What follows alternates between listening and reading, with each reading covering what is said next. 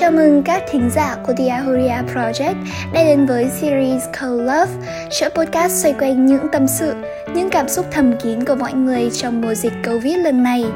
Đến với chuỗi podcast, chúng mình, Khôi Nguyên và Quỳnh Anh sẽ không chỉ đem đến cho các bạn những dòng chảy tin tức, mà đó còn là những tâm sự của mọi người trong mùa dịch.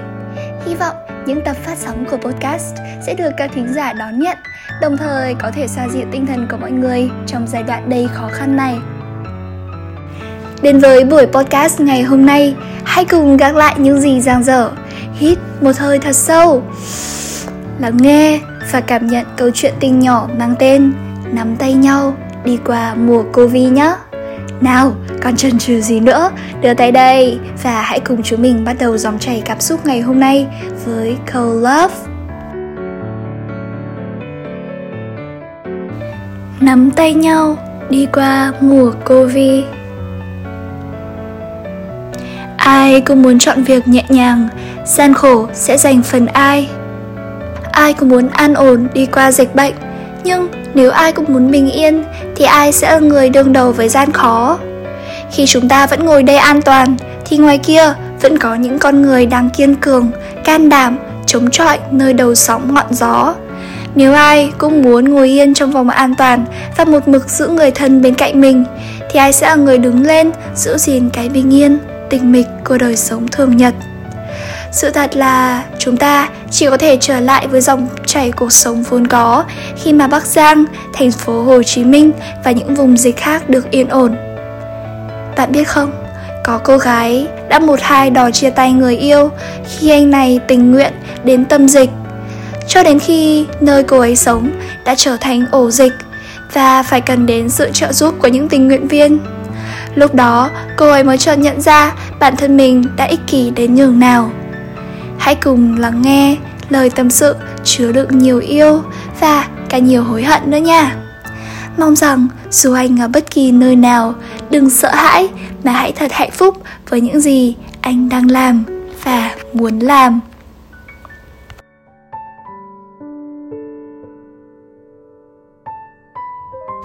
Một, anh ở lại, được không?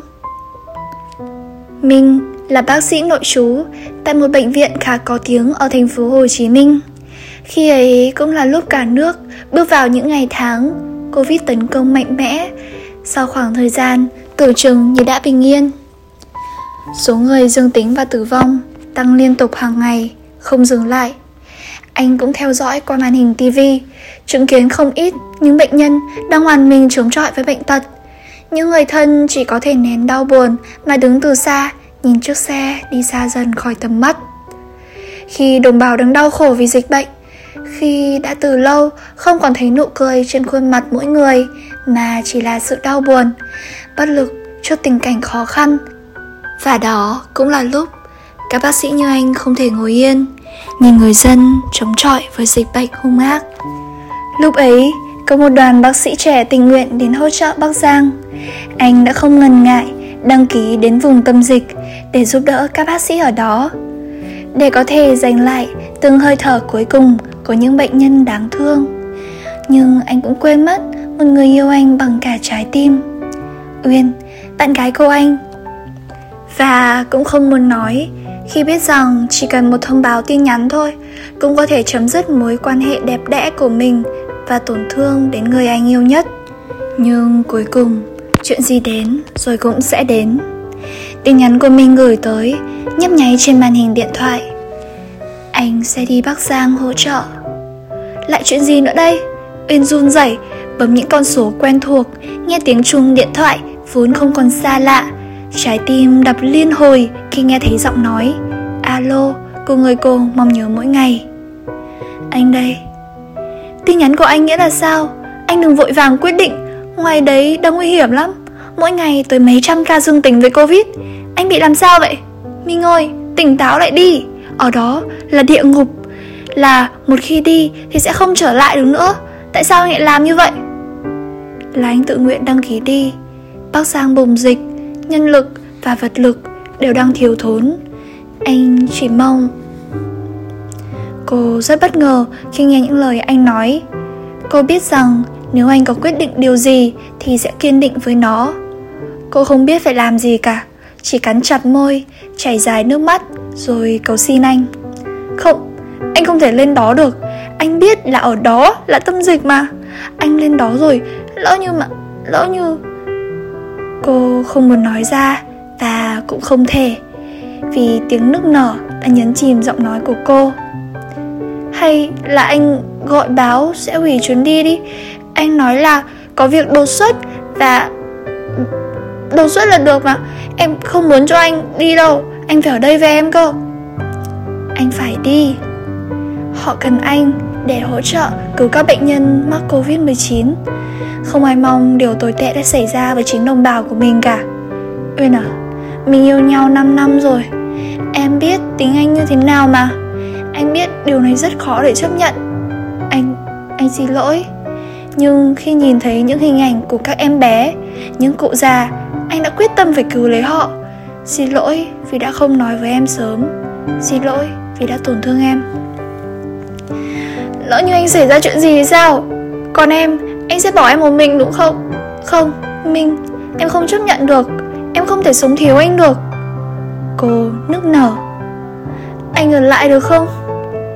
Một chút hy vọng nhỏ nhoi rằng anh sẽ đổi ý với trò làm nũng của cô như bao lần. Nhưng lần này đáp lại là giọng nói chắc chắn của anh. Xin lỗi em, anh phải đi. Cô hét lên trong sự bất lực, nói lên điều cấm kỵ trong tình yêu. Nếu anh muốn đi thì mình chia tay đi. Sau khoảng thời gian ổn định lại cảm xúc, suy nghĩ thấu đáo lại, Uyên nhận ra mình đã lỡ lời. Cô nhận ra mọi chuyện đáng lẽ không nên tới mức như vậy. Bỗng nhiên cô nhớ lại mình đã từng sợ hãi đến như thế nào khi nghe những bản tin về dịch bệnh trên ti vi. Vậy lúc này cô níu kéo Minh là vì điều gì? Vì sinh mạng của mình sao? Hay vì không muốn những người mình thương phải chịu khổ? Cô cảm thấy thật xấu hổ và ích kỷ.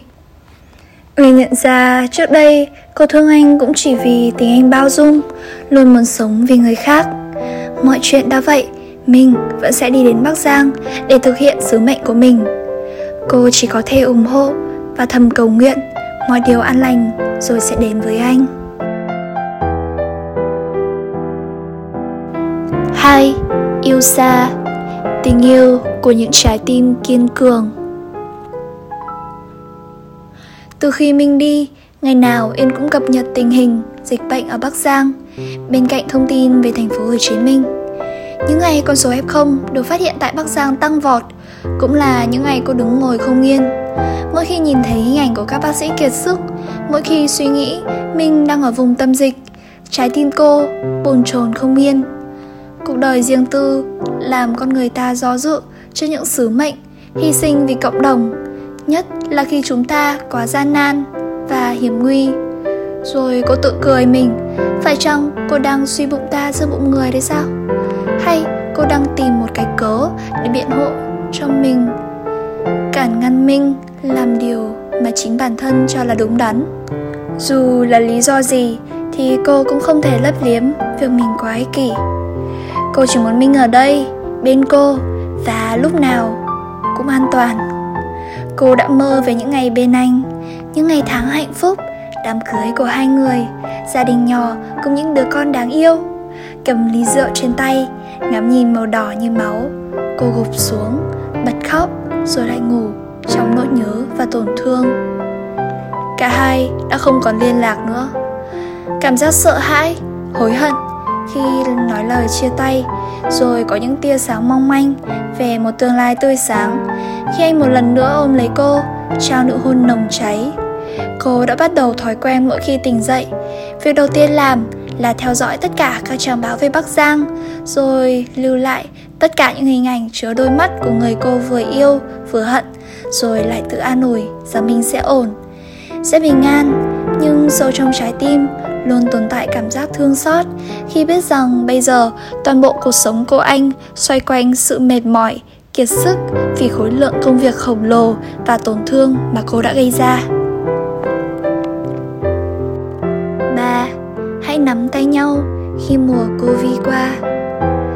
Khi tình hình kiểm soát dịch bệnh của Bắc Giang bắt đầu có những tín hiệu khả quan, thì thành phố Hồ Chí Minh lại nhận thêm liên tiếp tin dữ với công cuộc truy vết gắng sức.